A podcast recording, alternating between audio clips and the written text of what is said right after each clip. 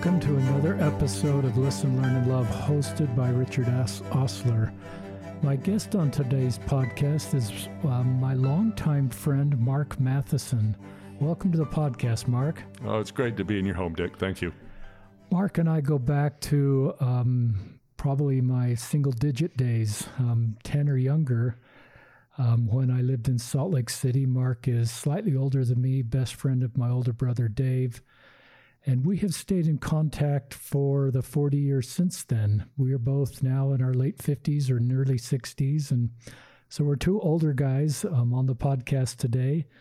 But I think what Mark has to share will be very helpful for our listeners. Mark and I both graduated from Highland High. Mark um, then went on to the U after serving a mission. Where did you serve your mission? Geneva, Switzerland. Um, Mark is a graduate from the University of Utah in chemical engineering. Then he went to Harvard, got an MBA at Harvard, and then got a doctorate from the University of Phoenix in organizational leadership. Mark has had a career as a stock analyst um, for 25 years and then um, has been doing a, a lot of teaching since about 2010. He taught for eight years at Southern Virginia University as a visiting professor um, that was just an unpaid um, labor of love for the students at Southern Virginia University. Mark's taught at BYU Hawaii and University of Phoenix. He is an active member of the church. He serves in many ways. He's especially connected to the YSAs, and some of the content in this podcast will be for YSAs. One of the things he's done is he's um, taught institute at the prison at the point of the mountain here in Salt Lake City for about 17 years. Um, Mark is married. Uh, Mark's um, divorced from his first wife. He may touch upon that. Um, some of you have gone through a divorce. We don't talk about that very much in our culture, and maybe we can do a better job of ministering to those that go through a divorce. Mark then married Kathleen, and my wife and I, eh, Sheila and Mark and Kathleen, were all living together in Orange County in the same ward in 1992, and then tragedy stuck, struck uh, Mark's family, where his wife Kathleen and Mark's two month old son Brennan were killed in a car accident. That's 28 years ago. Mark has since remarried and has um, four living children and 10 grandchildren, more on the way. So that's a little bit of an overview. I wanted to also, in the way of overview, give you um, an idea of the things we're going to discuss. Often, when my guests come to the podcast, I ask them to give me in advance maybe two to four questions I can ask them that draw out the things that they'd like to share. And Mark's done that. And I'll go ahead and just, well, let me first ask if there's anything correct on the bio, Mark. Uh, maybe a couple things to add. Add some things. Good. Um, I, uh, I taught at Education Week uh, for four years, and awesome. that was fun. And um, at BYU Hawaii, uh, I gave a lecture once that they recorded and put on YouTube uh, and it has a great title that make catch What's the interest the of your listeners. Make God your business partner. I love that. So go to YouTube, search for Mark Matheson, BYU Hawaii. I'm not the hockey player that scored that great goal. That's the other Mark Matheson. Uh, but look at that, and I tell some great stories. Like I tell a great story about uh, President Monson and Elder Scott, and especially I, I've always had an interest in the pre ecclesiastical life uh, of our general authorities, what they did in the business world, and how they used the Spirit in their pre uh, general authority life. And then uh, I also do. Uh, I'm now. I noticed tomorrow I will have done my 1400 posting on Instagram and Facebook. I do. I have two uh, handles: Scripture Analyst and Conference Analyst. So every day I post uh, a little insightful question about a scripture verse, and then uh, a little analysis of of a conference or some other type of uh, leadership uh, uh, tidbit. So uh, those are two things I enjoy doing now. I haven't written a book like you have. I'm I'm interested I'm interested to see your book coming out this fall. Haven't done that, but I've now made 1,400 plus posts. That's a book. I think with all the great content you've developed. Um, one of the things you should know about Mark is obviously you know from his um, academic background, he is a bright guy. and has had a really successful career. But Mark is not one dimensional. Mark has this great heart and this compassionate, ministering, loving heart that has lifted in me personally when we've gone out to lunch over the years. And I know in his ministry, and I think you'll feel that in the podcast. Um, there's four questions that there's four questions I'm going to ask Mark. So this will be kind of divided into four segments.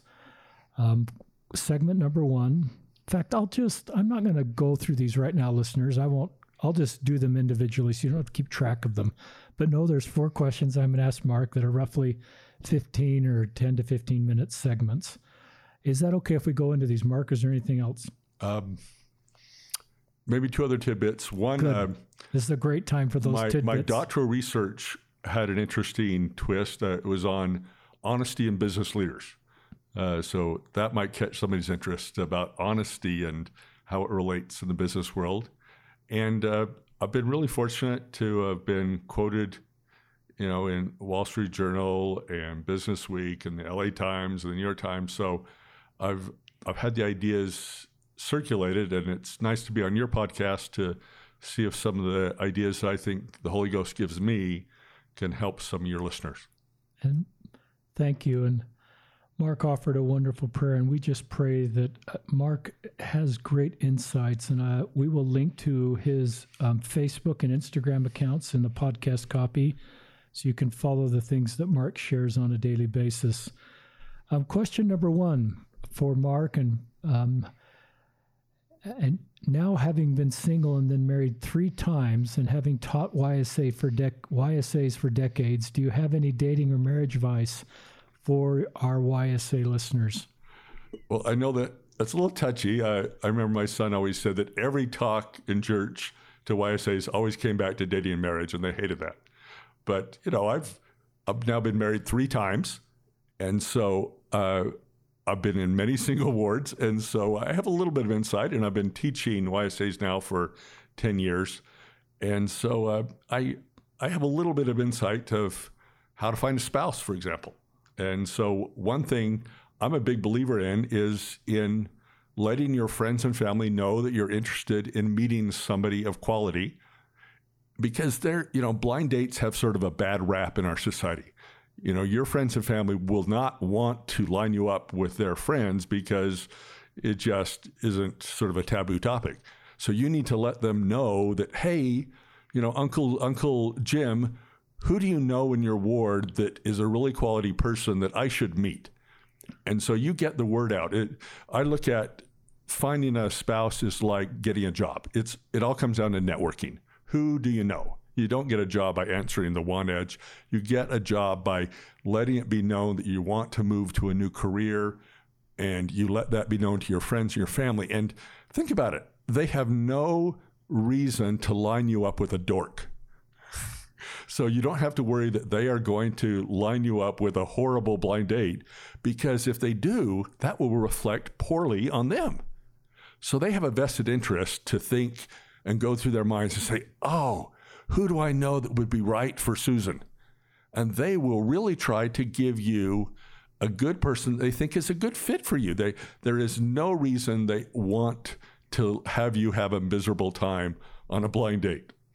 Um, and so, you know, I've been divorced once and widowed once. And so I've been around the block in this dating situation. Uh, and I think you'll know when it's right. I mean, my current wife, uh, Christine, we've now this month been married 20 seven years. And when it works, it just clicks. I mean, we were married. Don't don't follow this advice, everyone. We were married 70 days after we met, but we were in love the first week we met. It just clicked, and so we've always thought it was strange that people will date for six nine months and then they'll say, "Well, I don't know if this person really gets me." I mean, we think, don't you know that after a date or two? I mean, so that that was one thing we it, when it clicks, go for it, and please don't be afraid to marry someone that's been divorced. I mean, they have been around the block. They aren't damaged goods.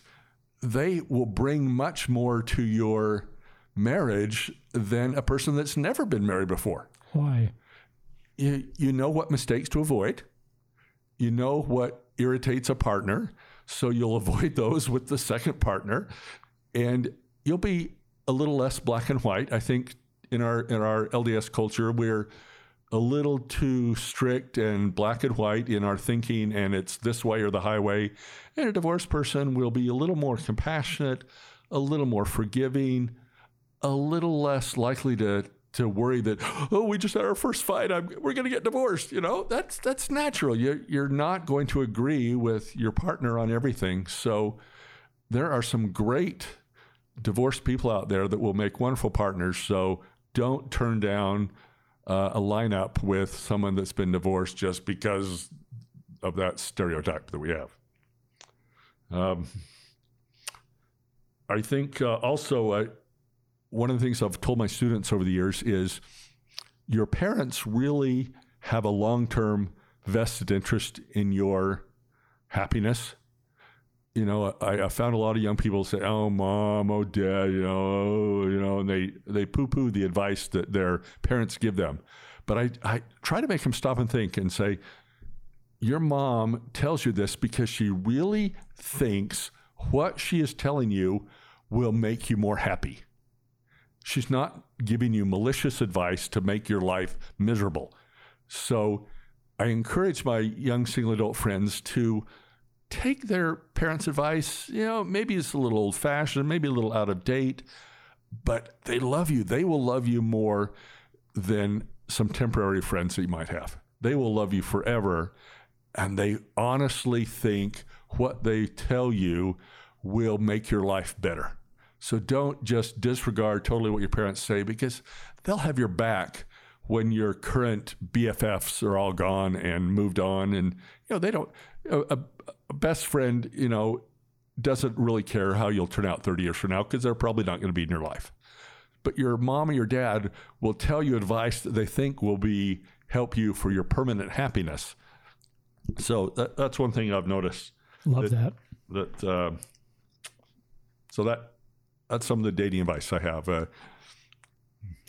Talk about just a little bit about um, culturally what it's like to be a divorced man and what can we do? Was that hard for you um, in our culture? I know it's probably hard, obviously, for a marriage den, and you're processing that. But what can we do in our culture to sort of help you and and and support you and minister to you during that time?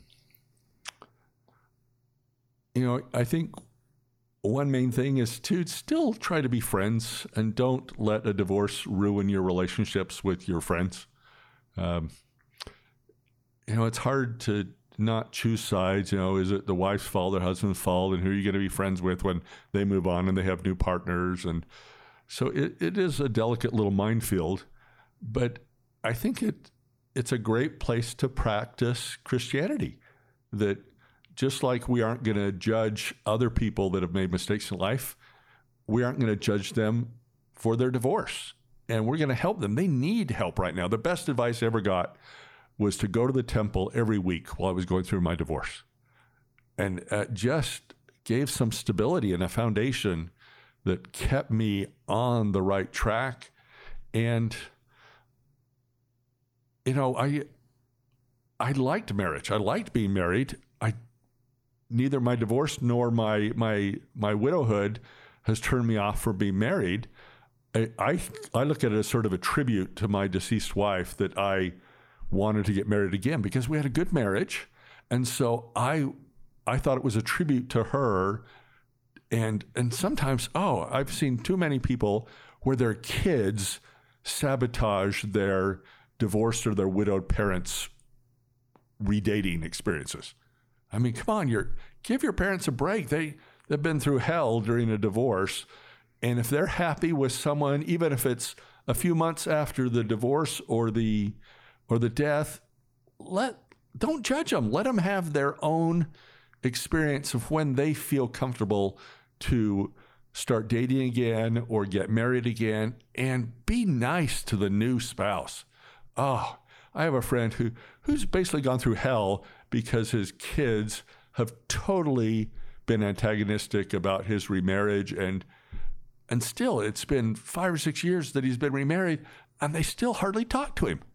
I, I just can't fathom how you can be a good Christian and judge your parents and and keep them from having their own happiness when they've gone through a divorce or or the death of, of a spouse. That that bothers me.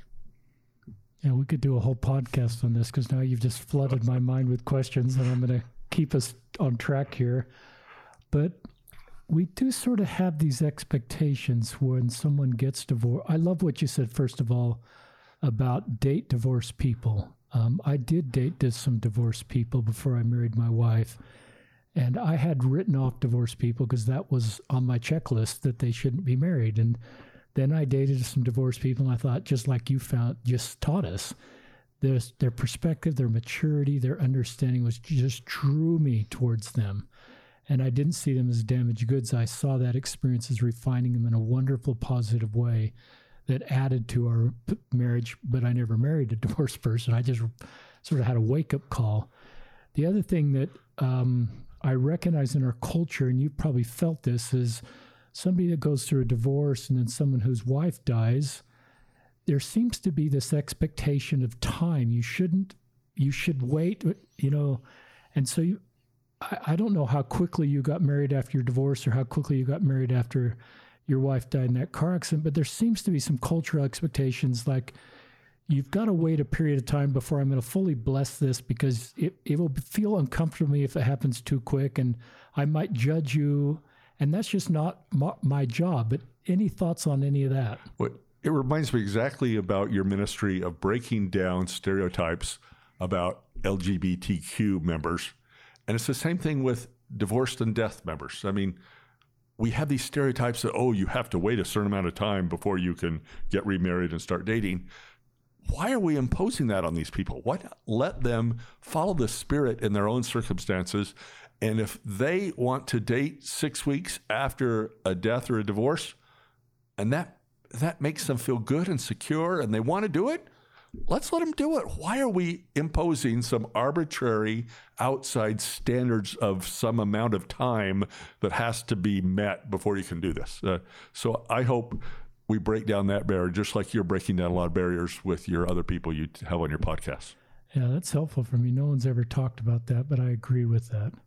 Yeah. Um, question any more on that topic, Mark, before we go to question two? Um, one thing that's sort of germane to everything we're talking about today is I have kept an Excel spreadsheet of a list of adversities I've gone through. And I updated it before our meeting today. I'm up to 21 in my life. So death and divorce are on there. I've had a life threatening illness. I've had financial reversals. Uh, a lot of what I label as a you know a real adversity. real adversity. And I I guess I just sort of pinched myself saying, I got through 21 things that could have derailed a lot of people, and I'm I'm still alive and kicking. And so I guess that's a message I want to give to your listeners: is don't let anything derail you from God and your relationship with Heavenly Father and our Heavenly Mother and our Savior, and just hang in there. The, it gets better. I mean, I've been in the darkest times sometimes, and I could have given it up, but I've clung to the church, I've clung to the gospel, and uh, 21 times I've pulled through. I probably came to your mission farewell and your mission homecoming. I think you're more than two years older, so I was probably getting ready to leave on my own mission when you came home from Switzerland and probably sat in the 15th ward on Wasatch and listened to you. Did my question is Did any of those adversities happen before your mission? I'm assuming they're all post mission. And if you had been, if the bishop had walked up to you after your fair homecoming talk and said, Mark, here are the 21 things you're going to face between no, age no. 21 and 62. I mean, I kind of go back to our lives just turn out so different than kind of this. I don't know what words to use. These younger years what would you have thought if you had saw that list of 21? Would it just overwhelmed you? Would you have been grateful? Would you have been scared? And are you glad all those 21 happened, or you really wish some of them didn't happen? That's about eight questions. I, I wish some of them, some of them had not happened, and I'm sure glad we have the veil that keeps us from seeing our future. And our patriarchal blessings are really pretty generic and vague at times because, you know, if uh, well, I'll give you an example. Is uh, I I'm not able to father children like most men can, and so my honest. patriarchal blessing says strangely when children are admitted into your home, and it doesn't say when they were born, when you fathered them, etc. So very interesting wording that I now understand, but when I was 19, I had no clue that there was any special meaning to the verb admitted. And so I I think Heavenly Father intentionally keeps a lot of things from us because we would be scared if we saw all the things coming. And I, I think he intentionally limits the information we need. Like, you know, we don't have much information on Heavenly Mother, and there must be some good reason for that, that he keeps us focused on this life and we don't worry about the eternities and all these questions about the Big Bang. And, you know, he says, just focus on being like Jesus, you know, focus on being kind, focus on being nice. I, one thing I've, I've told my students that I really have liked over the years is I tell them, you know, I'll, I'll use you as an example, Dick. You know, Dick, you are never going to be the brightest. You are never going to be the best looking, but Dick Ostler, you can be the kindest person in the world. That is within your capabilities. You have no genetic constraints to keep you from being nice. So I challenge my students to, when they graduate, to have people say, that person was the nicest person I had in my class, or that was the nicest person I met at the university. And that is doable for us. But, you know, fashion and beauty and brains, eh, those are all genetically, you know, constrained. That's fascinating. Yeah. That's really insightful. I've never thought of that. That's comforting to someone that got an 18 on their ACT back in the day. I I, just, I wouldn't have guessed that, Dick. um, uh, yeah, we need to move on, but I just have to think um, that God has given us all a foundation that you had after your mission, and even in those early years, um, to have a foundation in the doctrine of our church and the doctrine of loving heavenly parents and the doctrine of plan of salvation to have the tools to navigate those 21 adversities in a way that line upon line at the, at the right time that you had tools to navigate those to be able to be where you are today on the other side of some of those adversities and the learning and the experience that has come with it. And and I like your point that maybe we didn't we it's not for us to see that list of 21 adversities at our homecoming talk um, that that's not really the way the plan works um, but we can get through those and get on the other side Well, we're we're just not overly sensitive. I mean, that's why I love your podcast so much. Is you sensitize us to issues we've never even thought about. For example, when I tell people I've been divorced once and widowed once, everyone says, "Oh, death! Oh, that must be so hard," and everyone gives me a lot of sympathy over the death. And I stop him and say, "No, with our theology, death is easy." we, we're going to live forever. We're going to have e- eternal marriages. We're going to see each other again. Death is easy. Divorce is the one you should give me sympathy for. That's the one that goes on for years on this earth life. And oftentimes it is so messy. I mean, death is cut and dried. You know, she was taken in a car accident and I had to move on. Divorce, I had to live with the impact of divorce for, you know, 10 years. So we just aren't really good at being sensitive to what really is bothering other people. And that's why you do what your title of your podcast is. You listen and you learn and you realize, oh, death isn't nearly as bad as divorce. That's fascinating. And what a unique life that you've experienced both of those. I don't know if I know anybody off the top of my head that has walked a similar road. Yeah. I mean, hmm? I, I've lost a parent, both parents now, a, a spouse, and a child. And so that, that is a little unique. But I've, God has been there for me. I mean, I, I could have crumbled, and I don't know why, but He has been there for me. And I think He'll be there for everyone who keeps trying. Uh, one of my favorite proverbs in French is Si tu t'aides, le ciel t'aidera. If you help yourself, God will help you. And I've found that that when you make a couple steps toward God, He comes running towards you. And He is just waiting for us to turn towards Him and just make any little efforts. And He champions and cheers all our little efforts. But He doesn't force us to turn towards Him. He, we have to turn towards Him first and take a few little baby steps into the darkness sometime. And then he, the support just comes rolling in in ways we can't even imagine. I mean, you can't even begin to see all the great things God has in store for us if we just hang on and don't jump from the good ship Zion. Love that. All right, we're going to go to question two. You have some insights on covenants. Can you share what you have learned with us? Yeah, we throw out the word covenants in the church. I've heard it my whole life. And it wasn't until a couple years ago I realized what is it? And and I really had the light bulb go on about what a covenant is. You know, we we have the primary definition that a covenant is a two-way promise. And I thought, well, does that really motivate anyone? and so I really wanted to think more about covenants. And as a, a business analyst, I realized the world uses covenants all the time, but they don't call them covenants. They call them contracts.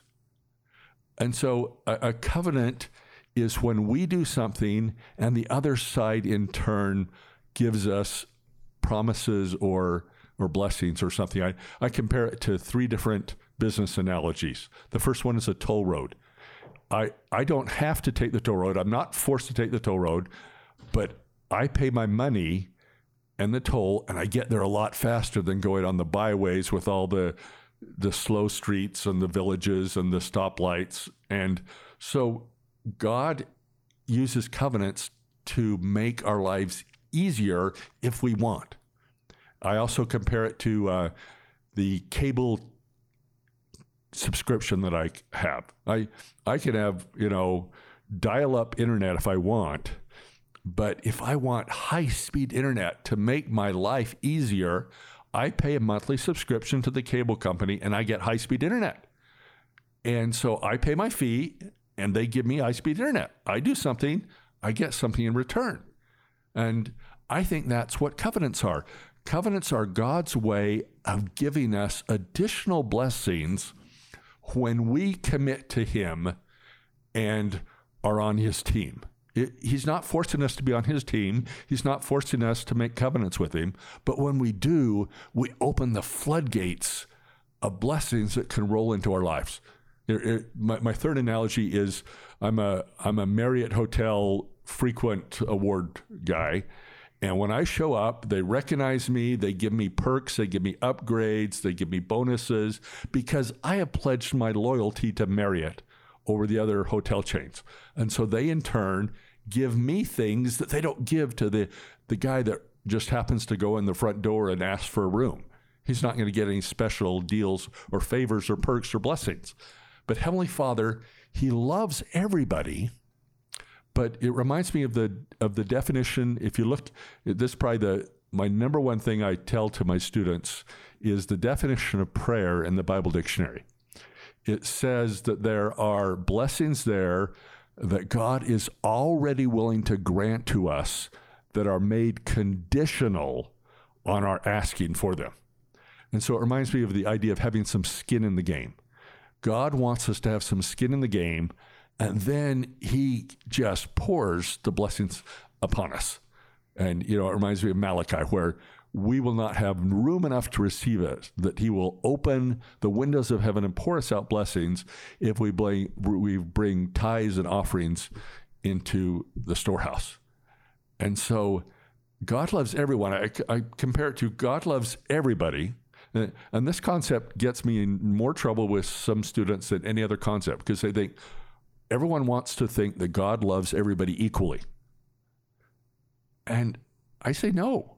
And that, listen, don't shut off the podcast right now when you hear that. God loves everybody to like a level three, but He reserves blessings levels four to 12 for those who keep covenants and have made promises to Him. Then He is justified in giving them more blessings. Because otherwise, if He gives all these blessings randomly to everyone, no matter how they behave, it's just totally arbitrary. But when we follow his commandments and do our part, he then is allowed, I think, under the law of justice, this is sort of just my interpretation, he is then allowed to open up and give us all these other blessings that are made conditional on our behavior and our asking for them. It, it reminds me a little bit of a, a kid on Christmas Day. You know, if he just unwraps all the presents really quickly, and you know, by the end of Christmas afternoon, he's broken half of them and stopped playing with them, and he doesn't really have much interest in the Christmas presents that he was just given. But when that kid had a part time job or saved up his money and went and bought some of those things that he wanted himself, and he has some ownership interest in those, he takes so much better care and he has so much more concern for their well being and he protects them and takes good care and just doesn't throw them away. If, if, if God just randomly gave everybody every blessing without our being involved in it, I think it just won't work as well. So that's why I'm so excited now about covenants. Covenants are cool. Covenants aren't uh, oppressive, things that we want to avoid. I seek out covenants because that's God's way of channeling more blessings to me. So I want to keep covenants. I love that. Um, are, are there specific blessings or are there specific examples of that in your own life that you want to share with our listeners? No. That's okay. Let me give an example, though, that might relate to your BYU or Utah fans. I mean, think of the Crimson Club at the University of Utah or the Cougar Club at the Y. They get special perks, seats, trips, tickets, because they have pledged a certain amount of loyalty and donations to those athletic programs. So I don't get the Crimson, you know, club perks and, and bling and, and seats because I haven't given anything to the U like that. And I, just think that's that's the way it works in the heavens too, is when we give our loyalty to the Crimson Club or the Cougar Club, we get rewarded back. When we give our loyalty and our love to God, we get blessings like that back. Uh, and I, uh, you asked me what I've seen in my life. You know, obviously I've overcome 21 adversities, so I can't ask for much more. Instead of wallowing in in having one tidal wave of adversity just take me out, I've had you know financial reversals, and then I've had financial successes that I didn't deserve either. But I think you know when I have some skin in the game, and I'm going to the temple, and I'm trying to to follow Jesus and do those things. It no, you got to be careful here. I've talked on on money before at Education Week. You know, like the law of tithing. Just because you keep the law of tithing doesn't mean you're going to be rich. There's all these other blessings that come from that. It, it reminds me of the similar blessings you get from the word of wisdom. My father in law died of lung cancer and he never smoked one cigarette in his life, and yet he died of the smoker's disease. you know, so God has to let there be some exceptions because if everyone who joined the LDS church immediately won the lottery, what would happen? Our baptismal rates would skyrocket. Would we have to pay tithing on the lottery too? That could help. but people would obviously join the church not because they love Jesus and want to follow him, but because all those Mormons they they get rich when they get baptized. And so God has to let good people keep the word of wisdom and still get lung cancer and good people pay their tithing their whole life and they still struggle financially. So God, God has to let there be some exceptions, but enough people have kept the commandments and seen the blessings come into their life that you look at and say, oh, what should I do? Oh, I'm going to try God. I'm going to put his put him to the test and see if he keeps his side of the bargain because that, that's one of our definitions of God that God keeps his word. So if God says, bring all the tithes into the storehouse and see if I do not open up the windows of heaven and pour you out a blessing. I mean, I love the verb there, pour, in Malachi chapter 3. He doesn't say, I'll dribble you out a blessing. I will trickle you out a blessing. He says, pour. So if you keep the law of tithing and don't feel like God ever poured any blessings into your life, you're going to be able to go to the pearly gates and the judgment bar and say, God, uh, you didn't keep your word on this. And he's not going to let you do that. So he's going to come through and be there for you and support you, maybe ways you don't anticipate and not necessarily in the time that you want it to come. You know, we all want to have our Amazon packages here the next day. And I think we're getting that way in life a little bit. We want blessings from God now. And we have to remember the law of the harvest that I've always thought farmers are the most faithful people in the world because they take their hard earned money and buy seeds and fertilizer. And what do they do with them? They bury them in the ground. We, we put garbage in the ground and they take their basically their money and put it in the ground and then they work all spring and summer in the hope that they get a harvest in the fall. And so the law of the harvest is so crucial in life. We we cannot expect that we're going to be blessed immediately, but I have seen in my life and in looking around if you keep the commandments of God, he supports you and he blesses you in the long run and in ways you won't even understand he's blessed you until later on. I, I think one day I'm excited to have my final interview with God and have him roll back the videotape of my life. And he's going to show me about 20 times I should have been killed in a car accident because I wasn't paying attention. And I think he saved me so many times from being in a car accident. And I didn't think to thank him because I didn't know I was supposed to have an accident because I was thinking about someone else, something else, and suddenly I realized I haven't been watching the road for the last five minutes.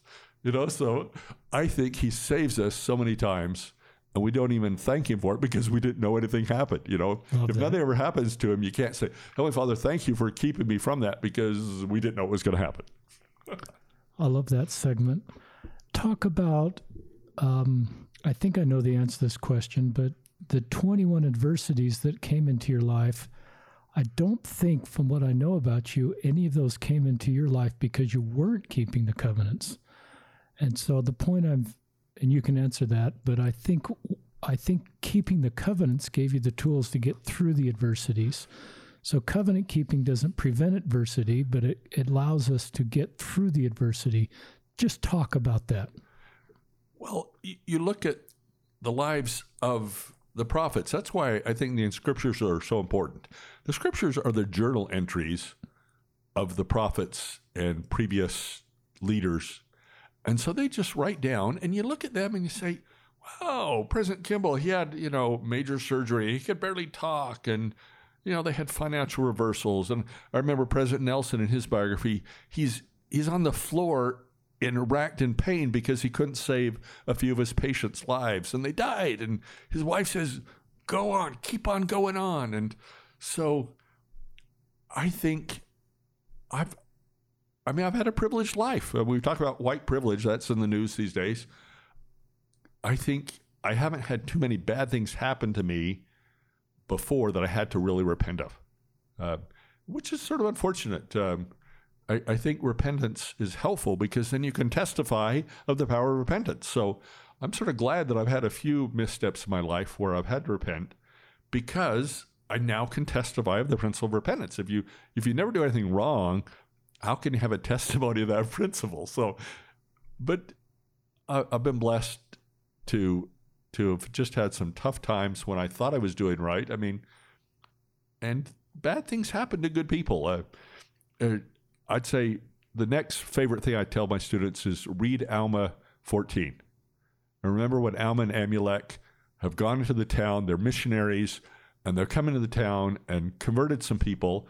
And then the people that didn't like that, they drove the men out of town and they built a big bonfire and threw the women and children believers into the fire. And then they brought Alma and Amulek from the jail to the to the fire and said, "Look what happened to you! See, like these people because they believed you because you were a missionary and came to our town and taught them this this gospel of yours. They're getting killed." And I can't imagine anything worse as a missionary to see your converts being killed because you came to town. But remember, uh, Amulek wants to call down the power of heaven and stop this great tragedy from happening.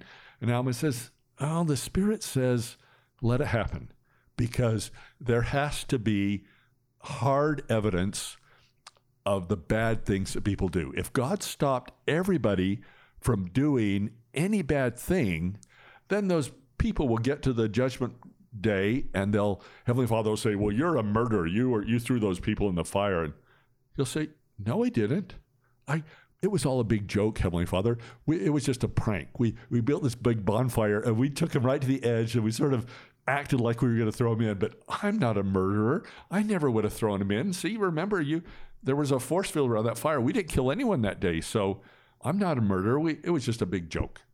And so God has to bite his lip and let bad things happen to decent, good people so there's hard evidence against people of what their really true, despicable hearts will envision. And so that's why those bad people got to throw the believers, the women and children, into the fire. So they were absolutely hard evidence against them that they were killers. It's a really good segment. Yeah. I like your visual of Heavenly Father needs to bite his lip. Um, I've imagined, uh, yeah, I mean, you look at, I look at Hitler and I was thinking about, you know, Hitler had, our listeners know this history and you do, Mark, better than I do, but I think there were some near assassination attempts that were almost successful. And I just have wondered, God knowing that six million Jews and countless lives would be negatively affected, why didn't you just allow that to happen?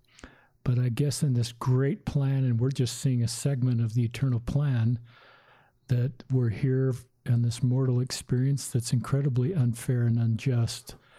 And in the grand plan of salvation that we understand, it'll all be made fair and just. Um, just like in that story from Alma 14. Yeah.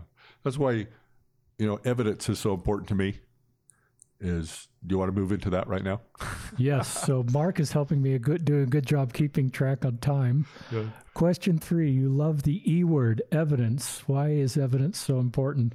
Well, our society is fascinated with detective and legal dramas. You know that every every TV station has two or three detective shows. We like Monk and Psych and, and Sherlock and everything.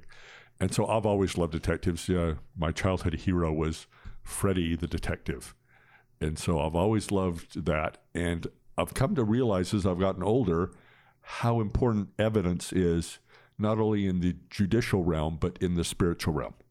If you think about it in, in civil or criminal proceedings, uh, in criminal, for example, you have to convict the person beyond a reasonable doubt. And in a civil trial, it's just who has the preponderance of the evidence on their side, a, a majority of the evidence. Which way do you do you judge the case? And I think there's a really good parallel between that and our spiritual lives and and some other things. For example, like uh, let me give an example of my marriage. Is I've now been married to Christine for almost ten thousand days, and so that's a pretty good lump of evidence to decide. Let's see how good is the marriage, and 9,990 of those days were pretty good. I really enjoyed being married 9,990 days.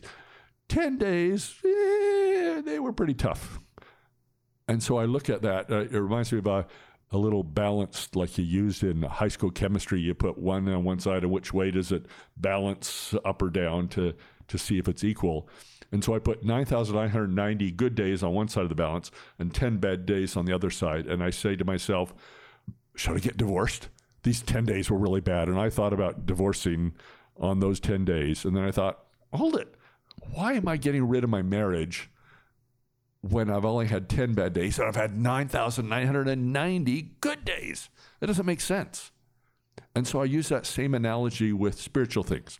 I have had, for example, probably 500 experiences where the Holy Ghost has whispered to me or just tingled me when I have read something that Joseph Smith has taught or read or, or written. So I've had 500 little mini witnesses that Joseph Smith's a prophet. there's probably three or four other things about Joseph Smith I don't understand. So I put 500 mini witnesses about Joseph Smith on one side of the balance and three or four things about, like, you know, what's this deal with Joseph and polygamy? And I look at that and say, am I going to throw out my testimony of Joseph Smith because of four things I don't understand and throw out 500 witnesses that he was a divine instrument? And so that's that idea of evidence is you weigh the evidence and whatever is the majority, you go with that. You don't get hung up on one little thing about polygamy or something like this and throw out your whole testimony because of one doubt or question that you can't yet resolve. And you forget about all the hundreds of other witnesses you've had in your life. And so that's the message I, I hope, especially your your listeners that are struggling with with some really tough issues, I hope they weigh that and say, well, for 30 years, I've had all these witnesses in primary and young men's and church and reading on my own and on my mission and a pile of evidence that the church is real and it's loving and caring and good. And a few times the brethren get it wrong and we make mistakes and my bishop didn't say the right words to me and I went out of the office mad at him, you know, a few of those. So you weigh the few and you put the doubts on one side and compare the mountain of evidence to the little molehill of times you were offended or you just don't understand why the church does it this way or you don't understand this policy or and so you just compare the evidence. You you look at it. It reminds me i have a friend he said don't be obsessed with a few weeds in your garden and neglect the beautiful flowers or plants that are already there. And I think that's just a great image to not obsess over the few things that are wrong in your garden and you're just miss the beauty that's there. And so I, I hope everyone who listens to this thinks back and rereads their journal and rereads all the times that God was there for them. And it gives them hope that they'll get through this current crisis they're in. That I guess that's of these 21 adversities I've had, I look at that and say, God has got me through 21. I know I'm going to have another three or four before I die, but I have hope that He will get me through those again because He's done it 21 times before. And it's like that farmer, you know, some years you have a famine or you have a, a drought and you don't get the big harvest that you had hoped on. But you've had 20 or 30 years as a farmer where 28 out of the 30 years you had a good harvest. So you plant again the following spring because you have hope that it will work out again. And when it doesn't, you don't throw up and say, ah, I don't like this farming thing. I'm going to get out of it. You, you look and say, I've had 28 years of a good harvest. I've had two years when we had a little too much drought or a, some locusts or crickets or something. And you weigh that and say, 28 times it worked, two times it didn't. I have hope that it's going to do it again. I'm going to try one more time. And, you know, it may not work out a third time, but I have a pretty good faith that it will work out. And, and that's that's the basis of evidence for me is you, you weigh it and you see the evidence. That's that's why we keep journals, I think. I I used to think that journals are for our grandkids and people to read our our our descendants. I think they're us.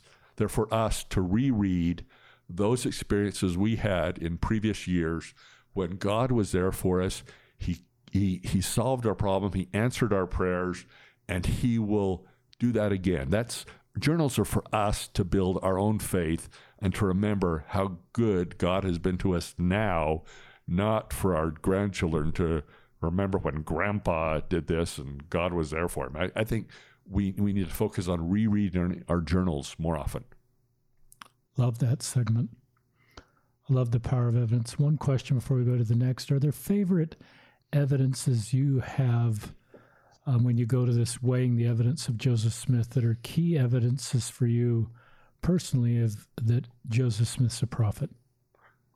Oh, I have too many to even share one or two. There, I have 500 pieces of evidence about Joseph. I I've loved this year studying the Book of Mormon because it just re solidifies what an amazing deep book it is. I, I love the Book of Mormon. I I remember I was at a sealing once, and President Benson's grand or son was the sealer, and he reminded us in the sealing that President Benson said you should study the Book of Mormon every day. And I came out of that sealing, and I thought, I can do that.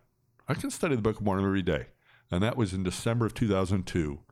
And I have tried now to study the Book of Mormon now for over 17 years daily. And my testimony of the Book of Mormon has just, just magnified it, just amazing because I put the effort into it. I, as an analyst, I read and analyze. That's what my scripture analyst uh, podcast or, or uh, Instagram posts are. Is I look at a verse and say, "This is an amazing verse. Have you ever thought of it this way before?" And I just see all these new things unfold. It's so deep. I my testimony in the Book of Mormon has grown so much, and, and that's probably my basic belief in Joseph Smith. I I personally cannot wait to be Joseph Smith's ministry brother. You know, the old I want to be his home teacher, but we have a different term now. So I want to be Joseph Smith's neighbor. He's the kind of guy I want to hang around with. His thoughts blow my mind. You know, I, I'm not a, a superficial person. I love going deep and Joseph Smith was deep, deep, deep. I, you know, I'm not going to talk about the weather with Joseph Smith. I'm going to talk about the mysteries of the universe with Joseph Smith, and that's why I want to be. I want to be like him. If he, if Joseph Smith's in hell, I'd rather be in hell. I love that, and I love your. I wish our listeners could just. I think they can sense your enthusiasm through the podcast, but you love the Book of Mormon. Um, and I just can imagine you as a YSA instructor, an institute teacher, and just bringing that passion. Um, it's one of your gifts of teaching, but it's more than just teaching. It's it's in your heart. It's in your blood. There's great passion there, and um, I love the challenge that you got in that sealing, and what you've done, and the beauty of the Book of Mormon. My wife and I were reading. We're a little behind on the schedule. She's not, but I am. And we, I was just pondering the name Anti Nephi Lehi's, that this group of Lamanites took on that name. And I thought, and then of course they became the people of Ammon. But I was just thinking, why, and maybe you know the answer, you know, it was just interesting that that was in there. I never really thought of that before. It's kind of a complicated name. And um, it's just another layer of the Book of Mormon that for the first time I actually pondered how did they come into that name? And is there a, an understanding of that name, you know, in a translation. Yes. Do you want to talk about that? Oh, yes, the the Book of Mormon Central people, the professors at BYU have studied that, and what I just heard this last week talking about it is anti that we think of as being against is a Greek term, and Greek wasn't known at the time of the Book of Mormon, and anti in Hebrew has a whole different meaning. It means belonging to or being part of. So they were part of the Nephi Lehi's and not the Lamanites anymore. So they weren't anti Nephi, they were part of Nephi.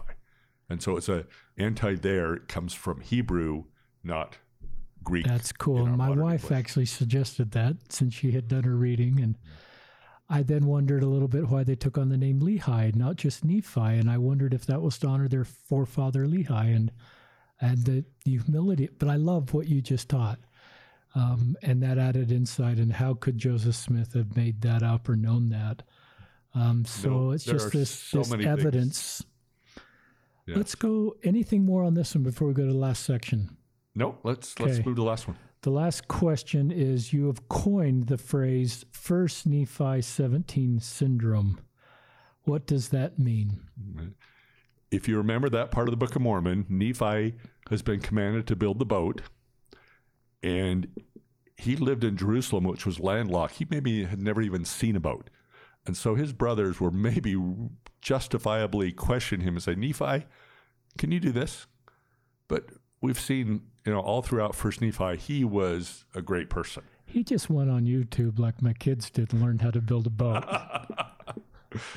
and so in First Nephi 17, he's building the boat, and his brothers are a little antagonistic and dragging their feet and they go after him. They see that they've got his goat and they he's in a depressed state and they see, ha ha, Nephi, see, we knew you couldn't build a boat. And they say, Nephi, we see that you are lacking in judgment. And I read that and thought, oh my gosh, that's totally 180 degrees off base. I mean, if we were wanting to pick a person from the scriptures that we think had good judgment, Nephi would be near the top of the list. And yet that did not stop his brothers from accusing him of being the exact opposite of who he knew in his heart he was. And so that's this idea of the first Nephi 17 syndrome. I think one of the hardest tests or adversities people have to face is when they are accused of being the exact opposite of who they are. And look how it, it happened to Jesus. Remember, they said, Jesus, you're doing your miracles based on the power of Beelzebub, and you're a wine bibber, and you're cavorting with prostitutes, and you're, you know, you're drunk. Totally off base lies about Jesus. And yet that did not stop them from throwing them out at Jesus. And, you know, we read in the scriptures that Satan's the father of lies. Satan is a master at getting to people to lie for him. He got hundreds of people to lie about Joseph Smith, and they lied about the Savior. His brothers lied about Nephi. And one of the hardest things people will face is when they are accused of being the exact opposite of who they are. And so I, I think that is something that some of your LBGTQ members have to face is no matter what their sexual orientation is, they can still be fantastic disciples of Jesus Christ. But because of that stereotype, people look at them and say, oh, you must be lacking in faith. And so that that is a, a First Nephi 17 syndrome moment where they know they love Jesus and they love the church and they want to follow Jesus. And this struggle that they're facing is so hard. And yet someone just whitewashes them and say, "Well, if you're if you're gay, you can't be a good member of the church." And they know that's not true. So that's 180 degrees off base. And so that that's where I think this test, it, I, I really think it's the hardest test you'll ever face, is when you are accused of being the opposite of who you know you are. And I've seen it come up in my own life. I've seen it come up with friends and family members. And it's just a really hard test of life. And uh, I, I encourage everyone to don't let the words thrown out by, by liars knock you off from who you know in your heart of hearts you really are. You know whether you love Jesus or not. You know whether you're a good Christian. You know whether you love and Jesus is your personal Savior or not. And don't let anyone throw you know, slime at you and let it stick or not. You know, you know whether it's true or not, and you don't need to, you know, fight it because you know in your heart of hearts they're lying. I mean, look at it. Potiphar's wife lied about Joseph in Egypt. Uh, a lot of a lot of people have had lies thrown at them, and and that just happens today. Lots of people lie. It's easy to lie to save face and not be embarrassed, and um, and so we need to hang in there when people lie about us and just take it. I love that, Mark. And um, I've had some of that in my own life. I wrote down the words opposite of who you are. And I thought about, you know, each, all of us, you listeners, me, Mark included, we hear things sometimes that are not accurate things about us. And sometimes when they're just maybe 10 degrees off, it doesn't hurt if as much as to your point, if they're 180 degrees off and they're taking, like an example of Nephi, one of his greatest strengths, and turning it into just the opposite, how painful that is. And I like your advice to those when that happens. You've got to separate yourself from those kind of experiences and got to go deep with who you are and remember who you are. And and if I heard a podcast, it was Steve Young talking to the BYU Management Society, and he was talking about tools to have good relationships, but he did open the door if it's a toxic relationship. You may have to end that relationship. Nephi didn't really end that relationship with his siblings. I don't know if that counted as a long term toxic relationship. Maybe it did when eventually they separated in yeah. lands. Yeah, remember later in, I think, Second Nephi, where he prayed to God, you know, help me with my brothers. And he probably thought, you know, maybe God will soften Laman Lemuel's heart And after a while, God said, Nope, get out of there. Yeah. Totally the answer he was not thinking would come from God. He, really he thought. God would intervene and mend those family relationships. And God said, No, that's not the way we're going to And you would even think once they got to the promised land and all this was behind them that they could come together. And that was probably Nephi's hope. And so I do think sometimes the way to healing, as Steve Young suggested in this podcast I listened, and you're suggesting here in this scriptural story, is to separate yourself. And that is the road to healing in some situations. So perhaps a divorce is part of that. Um, and just, I think the reality of some relationships is you need to do that. Oh, and that reminds me is don't be afraid to get married because you think, oh, I might get divorced. I mean, that happens these days. Don't don't be fearful about going forward with marriage and worrying that, oh, so many people get divorced these days and just never make a decision and stay single your whole life. Give it a try. Go for it. Follow the the bottom line in life is following the promptings of the Spirit. And if the prompting says marry this person, you do it. And then a few years later, if they change or you change or something happens and you have to get a divorce, that's life. But don't put off getting married because you're worried that we might get divorced one day. Yeah. And I, I see that happening with a lot of our, our millennials that they're getting married later and later. And it's probably because they're worried about making a mistake. And I hope they go for it. I like that. And I've always thought about faith based decisions versus fear based decisions. And there's sometimes fear based decisions that keep us from doing the right thing, or, but I think faith based decisions are exactly what you just taught there. Um, and pragmatically, I like the way you just opened the door that, yeah, it it's possible that as you go forward in faith and make a faith based decision based on the very best you know, that it could end divorce in five years. And then you sort of say, okay, you know, your life's not over. You'll move forward and you'll be okay. I w- Versus just never trying or never sort of being willing to faithfully make a decision or faithfully try. Yeah, I I was married for nine years with my first wife, and I don't regret that. Yes, we got divorced, but I look back at now, and most of those years were really good. We had a great experience, and then just things changed. And so I would probably get married again to her. Uh, you know, it's not like, oh, uh, you know, you're going to get divorced nine years from now. You better not marry her. I probably still would have done it, even if I know had known we were going to get divorced. That's cool. You got to do what God wants you to do in the moment, and not not come up with all your rational, you know, um, man-made ideas to not do it. You, you got to take those few steps into the darkness and go for it, and then watch and wait to see the hand of God revealed in your life because so many times he does not give you advance notice. Oh, here's what I'm going to do for you, Dick. Uh, here's what's going to happen in 2021 for you, and you know, you know, he doesn't.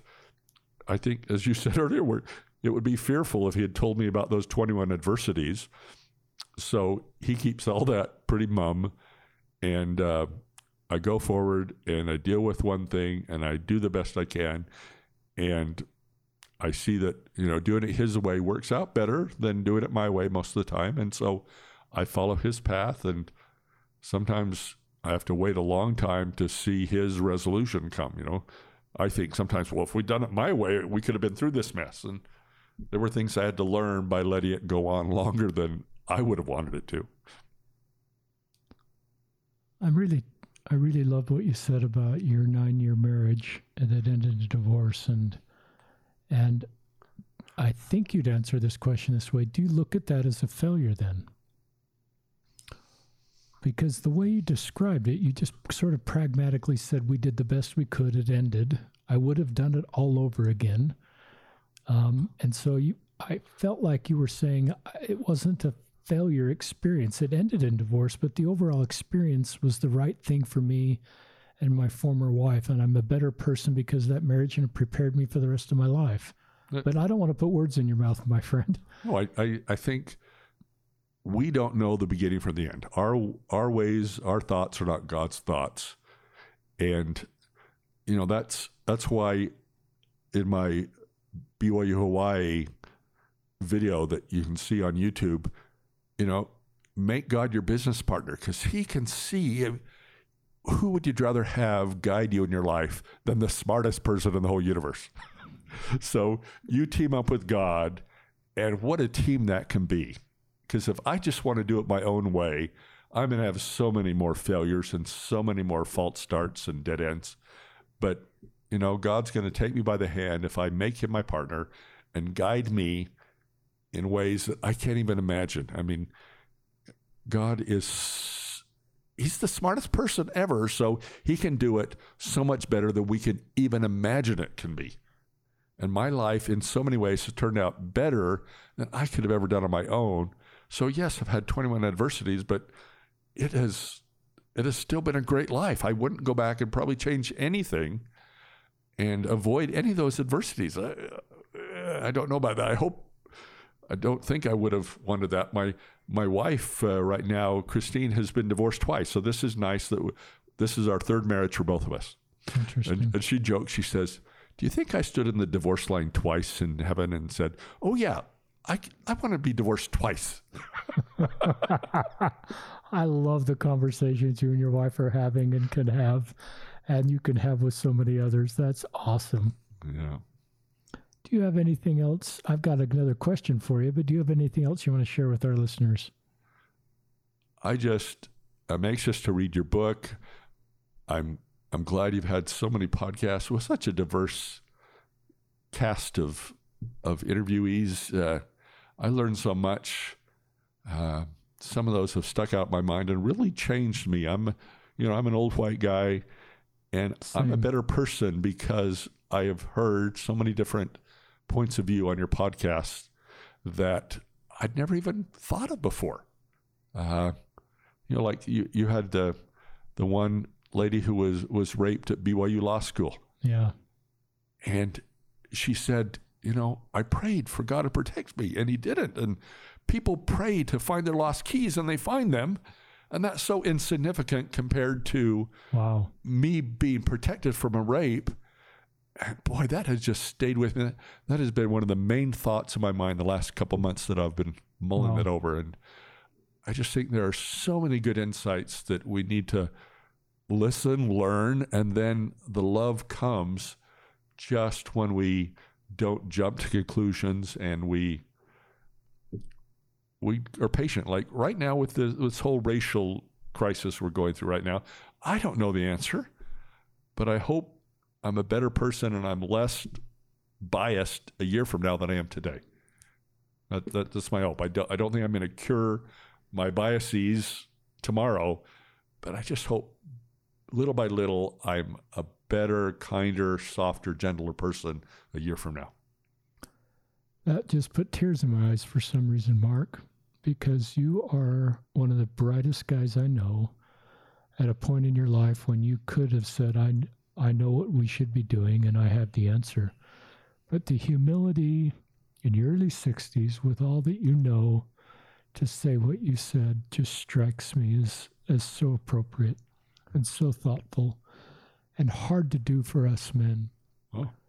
Um, and I don't, th- I just admire what you said, and it's a template for what we all should be doing in this time um, as we try to understand um, just what's going on in our country. And it can be kind of threatening to us. It can Oh. cause us to wonder, am I part of the problem? Are there things within me that I need to change? And that can be hard for us to look inward sometimes, but I just admire the humility you just shared. And your and the guests have been awesome on the pod, podcast, and you're one of them. Now I'm fascinated with this idea of you ministering with Joseph Smith and wanting to talk deep stuff. That's a cool concept. We're going to be neighbors. Um, tell me, my question is who else in um, church history, a, cur- a prior, a current leader, somebody from the Book of Mormon, you just love also to spend time with and just talk to? I have downloaded all of Elder Maxwell's conference of BYU devotional talks and a lot of Elder Holland's conference and devotional talks at BYU.